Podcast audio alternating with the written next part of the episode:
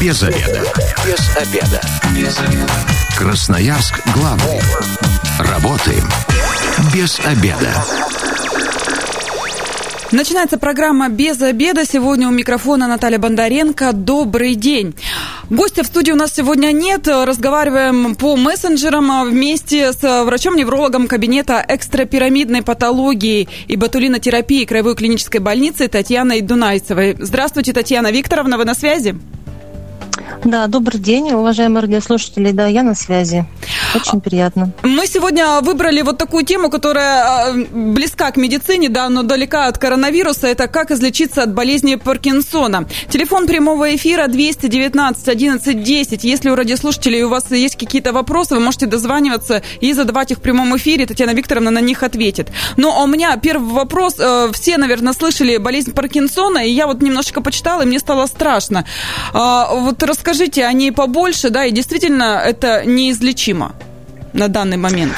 А, значит, э, я в первую очередь хотела всех поприветствовать и сказать, что 11 апреля у нас а, а, значит, отмечался, ну, так можно выразиться, Всемирный день борьбы с болезнью Паркинсона. Значит, это действительно заболевание неизлечимое, это медленно прогрессирующее нейродегенеративное заболевание экстрапирамидной системе, когда происходит гибель и разрушение клеточек нейронов, которые вырабатывают очень нужно для нашего организма медиатор дофамин. Вот. Это заболевание очень э, имеет длительную историю. Э, Джеймс Паркинсон в 1817 году впервые описал такие вот клинические проявления это, этого заболевания с этого времени, то есть более 200 лет прошло. До сих пор ученые всего мира ищут причину этого заболевания, ну, соответственно, э, эффективную терапию. Ну, то есть а причины вообще э, нашли хотя бы какие-то? Или можно узнать, что провоцирует это? Это наследственно или это приобретенное в процессе жизни непонятно от чего возникающее? Ну, вот я еще раз хочу повторить, что действительно столько лет заболеванию, до сих пор ученые, конечно, не пришли э, к единому заключению, что э, является пусковым моментом такого заболевания. То есть до сих пор причины не э, установлены. Это такое мультифакториальное заболевание, где есть, конечно, факторы риска, да, когда имеет место быть развитие этого заболевания. Чаще всего страдают мужчины. Это пожилой возраст, когда дебют заболевания появляется. Да, имеет место, конечно, наследственный фактор, не прямой, то есть не значит, что если у кого-то из родственников была болезнь Паркинсона, обязательно у родственников она будет. Но, а, так скажем, а, риск повышается. Очень э, также доказано уже, что контакт с гербицидами, особенно с пестицидами, они повышают риск развития вот болезни Паркинсона, появления первых клинических проявлений. Также контакт с тяжелыми металлами тоже может послужить пусковым моментом вот развития болезни Паркинсона.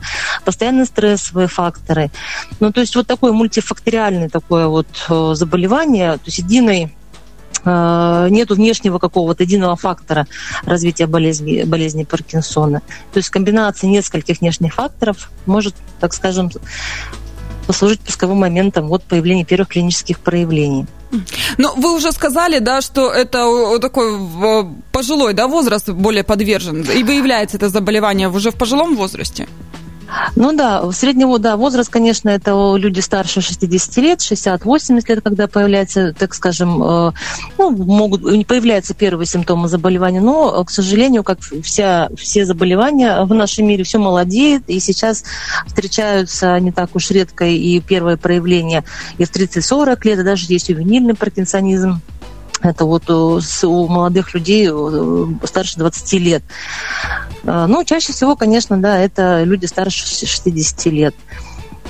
А какие э, звоночки первые, да, на что нужно обращать внимание? И вообще, ну, можно как-то поддерживать эту болезнь, чтобы она не прогрессировала там быстро очень?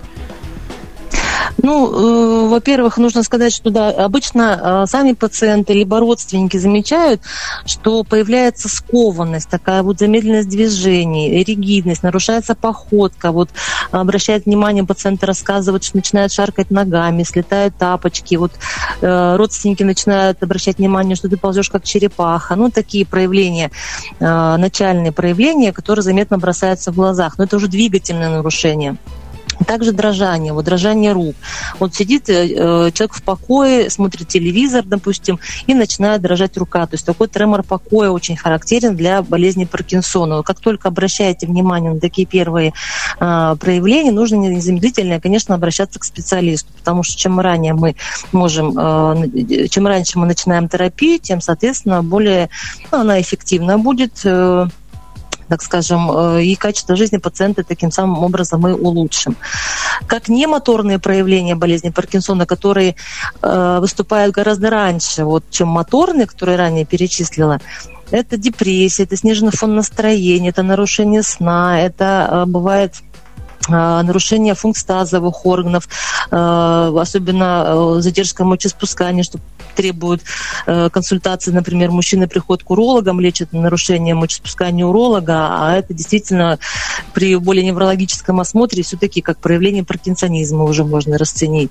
Ну, то есть э, в любом случае при каких-то таких, э, если что-то не так происходит с собой, и если родственники замечают вот моторные проявления, либо немоторные, которые я ранее сказала, то это требует, конечно, консультации невролога для начала общего, конечно, это профиля, а потом уже и направить э, к специалисту, занимающемуся конкретно этой проблемой. Татьяна Викторовна, а есть какая-то статистика по Красноярску и по Красноярскому краю? Много ли у нас э, людей вот с таким заболеванием? Да, конечно, статистика такая ведется. Я хотела бы сказать вообще, в принципе, о распространенности болезни Паркинсона. Это 100-150 случаев на 100 тысяч населения. Вообще в мире э, более 6 миллионов людей страдают этим заболеванием. У нас в Красноярском крае а, в настоящее время наблюдает, э, наблюдает 4,5 тысячи пациентов. Вот, и, да, и ежегодно мы э, фиксируем более 50 новых случаев с этим заболеванием. А есть какая-то профилактика вот этой болезни? Ну, к сожалению, профилактики такой, что есть факторы риска снижающие, так скажем, развитие, ну, вернее, факторы снижающие развитие этого заболевания. Это, ну, это опять-таки Э, такие факторы, которые, конечно, доктора не могут рекомендовать, потому что это является факторами риска сердечно-сосудистых заболеваний. Доказано, что курение, например, да, уменьшает, э, так скажем, риск развития э, болезни Паркинсона. Употребление кофе, кофеина содержащих продуктов, повышенный уровень холестерина тоже является как бы таким фактором, который уменьшает риск развития болезни Паркинсона, но с другой стороны, они повышают риск других сердечно-сосудистых заболеваний, которые тоже могут привести к другим плачевным результатам. Также э, употребление продуктов с богатым содержанием витамина Е э, является как профилактическим таким э, моментом, ну, снижающий риск развития болезни Паркинсона. Ну, это вот нет такого абсолютного каких-то факторов, которые бы были четко вот спрофилактировали нам это э, развитие болезни.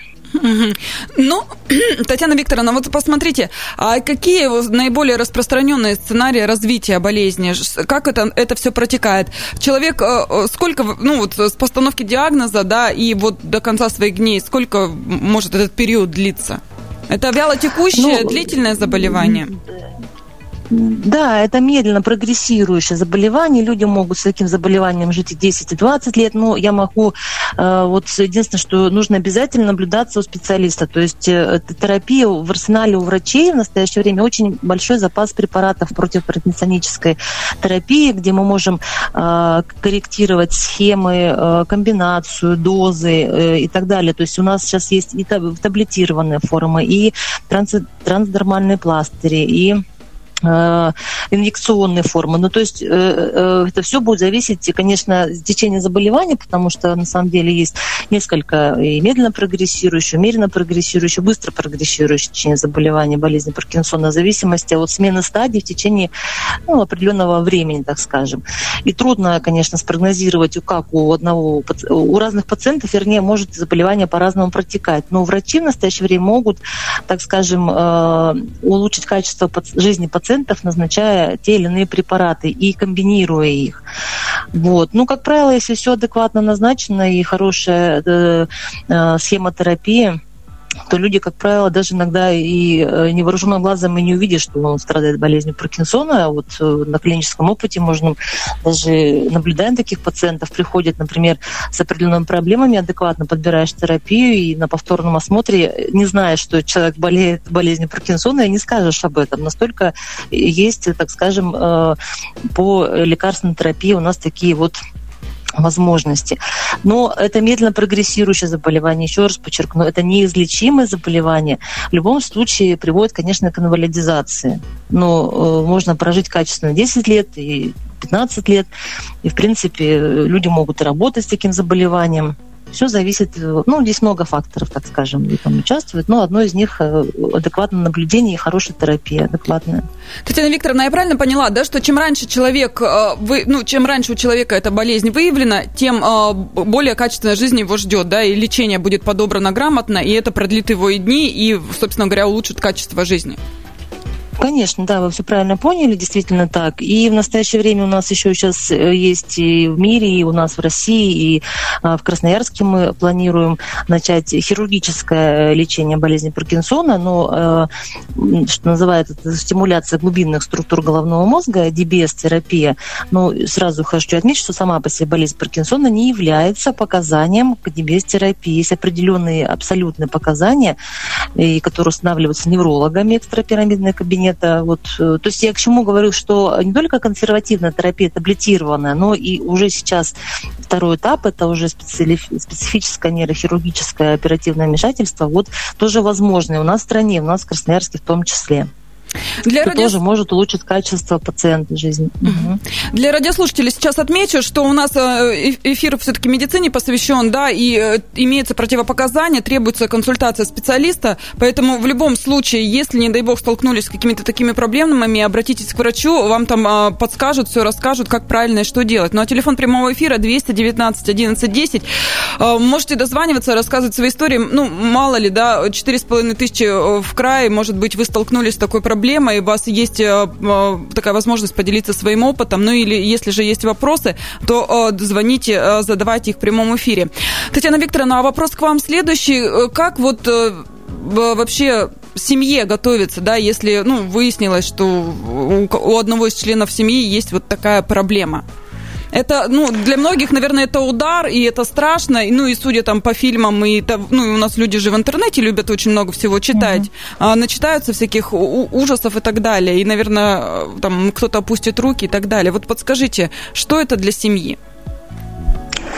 Нет, в любом случае руки опускать не надо. Любой диагноз для пациента, для родственников это достаточно всегда ну, серьезная, так скажем, проблема. Какой бы ни был диагноз, всегда не очень приятно слышать о каких-то хронических заболеваниях, тем более неизлечимых. Ну, не знаю, я как-то с пациентами всегда работаю на позитиве. То есть это вот э, нейродегенеративное заболевание, еще раз повторяюсь, прогрессирующее, но я всегда пациентов своих настраиваю на позитив, потому что э, позитивный настрой вообще и объясняю, что за заболевание, что у нас есть много самого времени, у нас вся жизнь впереди. Как я говорю, много есть препаратов, которые мы можем э, подбирать, менять, комбинировать. Я, мы всегда на связи. Родственникам нужно э, оказывать поддержку э, пациентам. Это, как правило, люди же страдают уже более, такие, скажем, возрастные. То есть нужно проследить за приемом препарата, потому что там схемы очень такие достаточно ну, требовательны на постоянный прием. То есть пропуск препарата не должен быть. Нужно обязательно Э, контролировать прием препарата, наличие препарата, чтобы не было какого-то длительного перерыва, не дай бог. Нужно с пациентами обязательно заниматься вот э, э, физкультурой. Ну, в частности, я рекомендую скандинавскую ходьбу. То есть ходьба, движение – это жизнь. То есть и при болезни Паркинсона это один из, так скажем, тоже очень важных моментов терапии. То есть родственники гуляют, э, пациентам, э, родственникам своим помогают. Э, психологическая поддержка обязательно нужна в плане, что, у, конечно, болезнь Паркинсона страдают когнитивные функции, особенно когда заболевание уже длительно протекает. То есть, конечно, снижаются память, внимание, концентрация. Ну, в общем-то, тоже нужно понимать родственникам и воспринимать это уже как, ну, так скажем, прогрессирование заболевания и более, да, и более, так скажем, спокойнее относиться то есть, э, вот, к таким проявлениям болезни Паркинсона. Э, родственники очень важна поддержка, то есть здесь даже опять-таки на своем опыте уже смотришь, если родственники заинтересованы, приезжают со своими бабушками, родителями, объясняешь, все на позитиве, все уходят довольные и счастливые. А когда пациент замкнут в своем заболевании один, у него, как правило, развивается депрессия, что тоже является из немоторных проявлений болезни Паркинсона. То есть начинается апатия, отсутствие желания что-то делать, ну и, соответственно, со всеми вытекающими последствиями. Поэтому поддержка близких и родственников – это очень важно. Терпение вот. и позитив семьям. Мы сейчас Терпение ненадолго позитив, да. прервемся. У нас информация с дорог города, а затем обязательно продолжим наш разговор. Оставайтесь с вами на связи. Мы быстро вернемся после паузы. Без обеда. Зато в курсе. Возвращаемся в студию программы «Без обеда». Напоминаю, что сегодня у микрофона Наталья Бондаренко и вместе со мной на телефонной связи врач-невролог кабинета экстрапирамидной патологии и ботулинотерапии Краевой клинической больницы Татьяна Дунайцева. Татьяна, здравствуйте еще раз, вы на связи?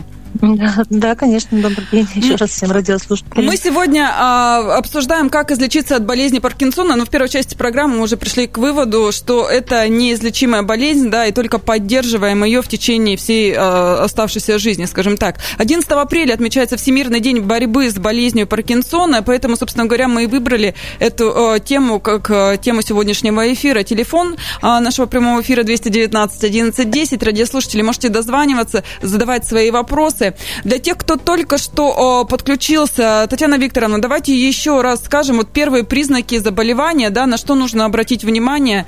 И, э, ну, это касается, как уже э, тоже в первой части программы мы оговорили, что не только пожилых людей, да, болезнь молодеет у нас в последнее время. Да.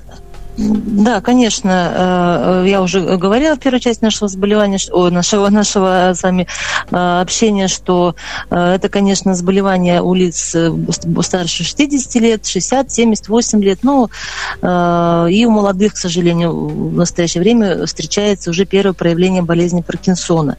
Значит, когда у вас, либо ваших родственников появляются такие проявления, которые настораживать вас должны, шаркающая походка, скованное замедленное движение, э, нарушение где-то, может быть, координации движения, э, трудности поворота в кроватях по ночам, э, утренняя скованность и в том числе может быть еще и дрожание, дрожание в покое. То есть, когда человек сидит в покое, ничего не делает, появляется дрожание рук, дрожание ног. То есть это такие звоночки, которые требуют консультации специалиста для, вовремя, для выявления вовремя, в том числе болезни Паркинсона, либо провести дифференциальный диагноз с другими проявлениями, с другими болезнями, которые могут проявляться такими же вот симптомами.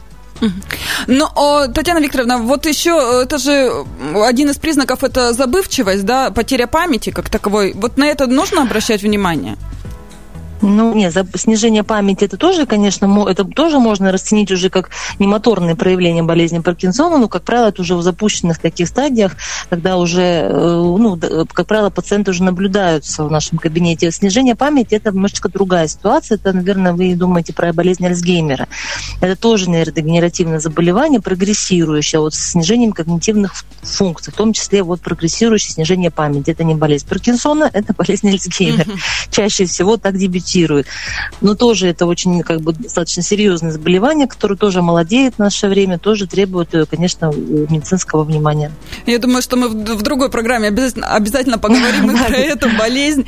А есть какие-то сопутствующие заболевания, а, вот болезни Паркинсона, да? Что оно, оно, оно что-то может спровоцировать, какие-то другие болезни еще? Что, ну, знаете, как у нас всегда, да, целый букет потом всплывает, что может усугубить состояние пациента. Ну, я всегда своим пациентам говорю, что вы, есть у вас болезнь Паркинсона, вы имеете полное право болеть и остеохондрозом, и гипертонической болезнью, и в том числе бывают, к сожалению, онкологические какие-то заболевания встречаются как сопутствующие. Сама болезнь Паркинсона не провоцирует никаких, э, так скажем, вновь выявленных заболеваний, как это как сопутствующие параллельные заболевания могут иметь место. То есть здесь э, никто не застрахован на других болячек при наличии болезни Паркинсона, вот, которые тоже требуют, конечно, и коррекция терапии, совместного ведения пациента, в том числе и с кардиологами, если это гипертоническая болезнь, либо наоборот, при болезни Паркинсона часто уже в развернутых стадиях наоборот, снижение давления бывает, гипотензия артериальная, что тоже мы консультируемся с кардиологами и проводим коррекцию терапии. А, урологические проблемы бывают, но здесь уже трудно сказать, болезни Паркинсона, э, либо это уже с возраста бывает, тут у мужчин и у женщин проблемы, э, желудочно-кишечные проблемы бывают, но это чаще всего либо не моторными проявлениями, как болезнь Паркинсона, либо как сопутствующее заболевание, но не спровоцируемое болезнью Паркинсона. Татьяна Викторовна, а вообще, э, вот если у человека выявили эту болезнь, расскажите вот алгоритм действий, да, что делать, куда обращаться, к кому, не знаю, там вставать на учет, у нас что-то платные, неплатные какие-то приемы, в общем, куда бежать людям, которые впервые столкнулись с такой проблемой? Угу. Конечно, обязательно расскажу. Это очень важно. У нас э, с 1 января 2019 года в Краевой клинической больнице, в поликлинике Краевой клинической больницы работает кабинет экстрапирамидной патологии и ботулинотерапии, которые э, наблюдают пациентов э, жителей Красноярского края, а жители города – это профессорская клиника. Чтобы попасть к нам на прием, нужно э, значит, обратиться к своему терапевту либо неврологу по месту жительства и э, уже после осмотра специалиста, конечно, по месту жительства элек- оформляется электронная заявочка к нам в кабинет, либо в профессорскую клинику в зависимости от проживания пациента.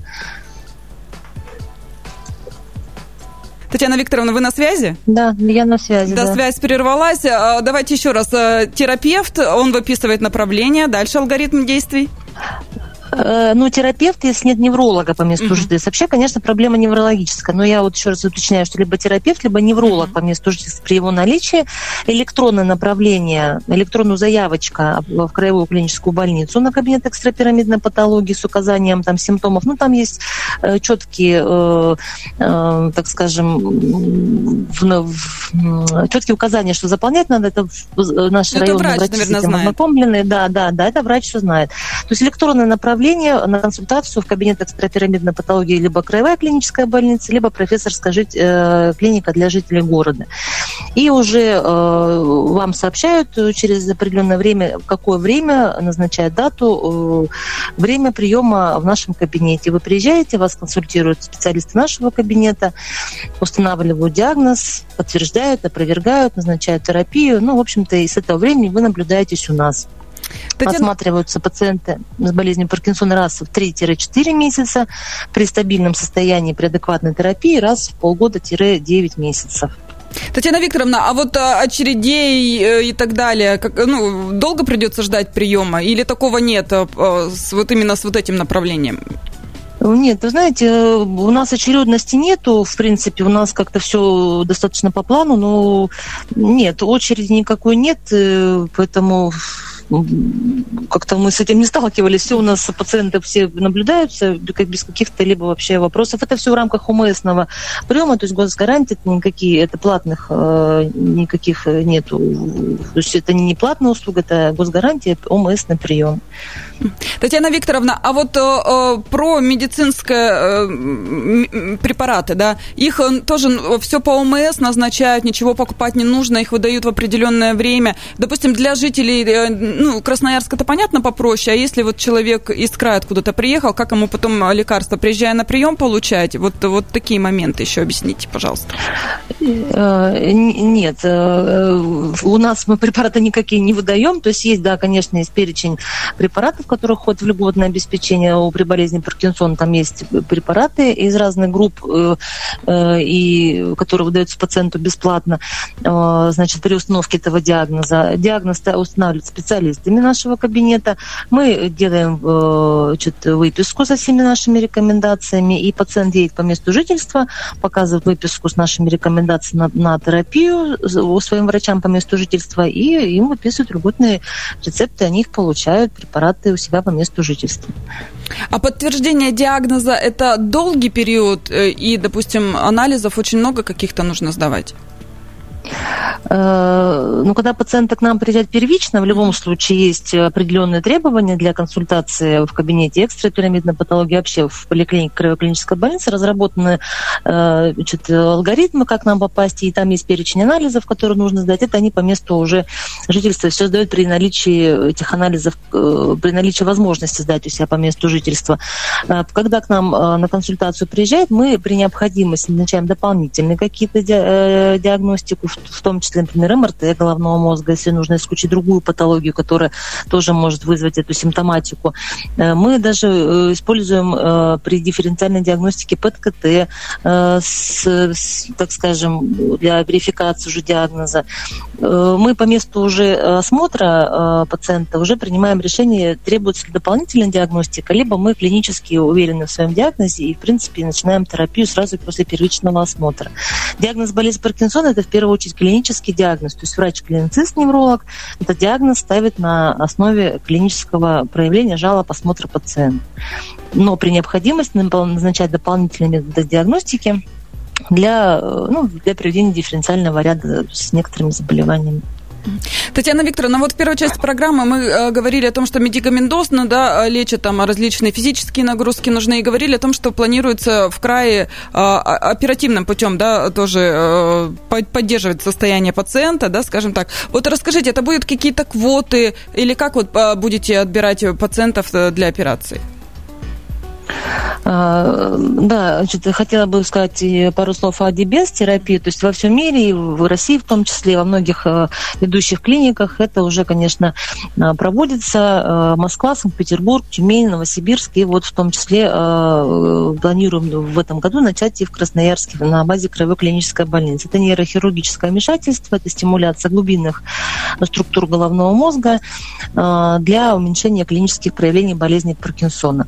Значит, для того, чтобы э, эту операцию так скажем, э, провести этот э, тщательный очень отбор пациентов. То есть сама по себе болезнь Паркинсона не является абсолютным показанием. Есть э, четкие критерии отбора пациентов на, эту, на это хирургическое вид вмешательства. Этим занимаемся мы. То есть мы пациентов проводим отбор. Если это действительно необходимо, у нас консультируются нейрохирурги, которые этим будут заниматься, и уже пациенту предлагают операцию с объяснением всех побочных эффектов и так далее и так далее. Вот. Э, ну, это действительно очень дорогостоящая вид терапии, это проводится в рамках э, квот. Вот, ну, это все бесплатно для пациента, это все в рамках ОМСного приема. Ну, я думаю, когда это будет введено, обязательно и клиника, и Минздрав сообщит об этом, да, а, ну, всем, что у нас стали доступны такие новые технологии.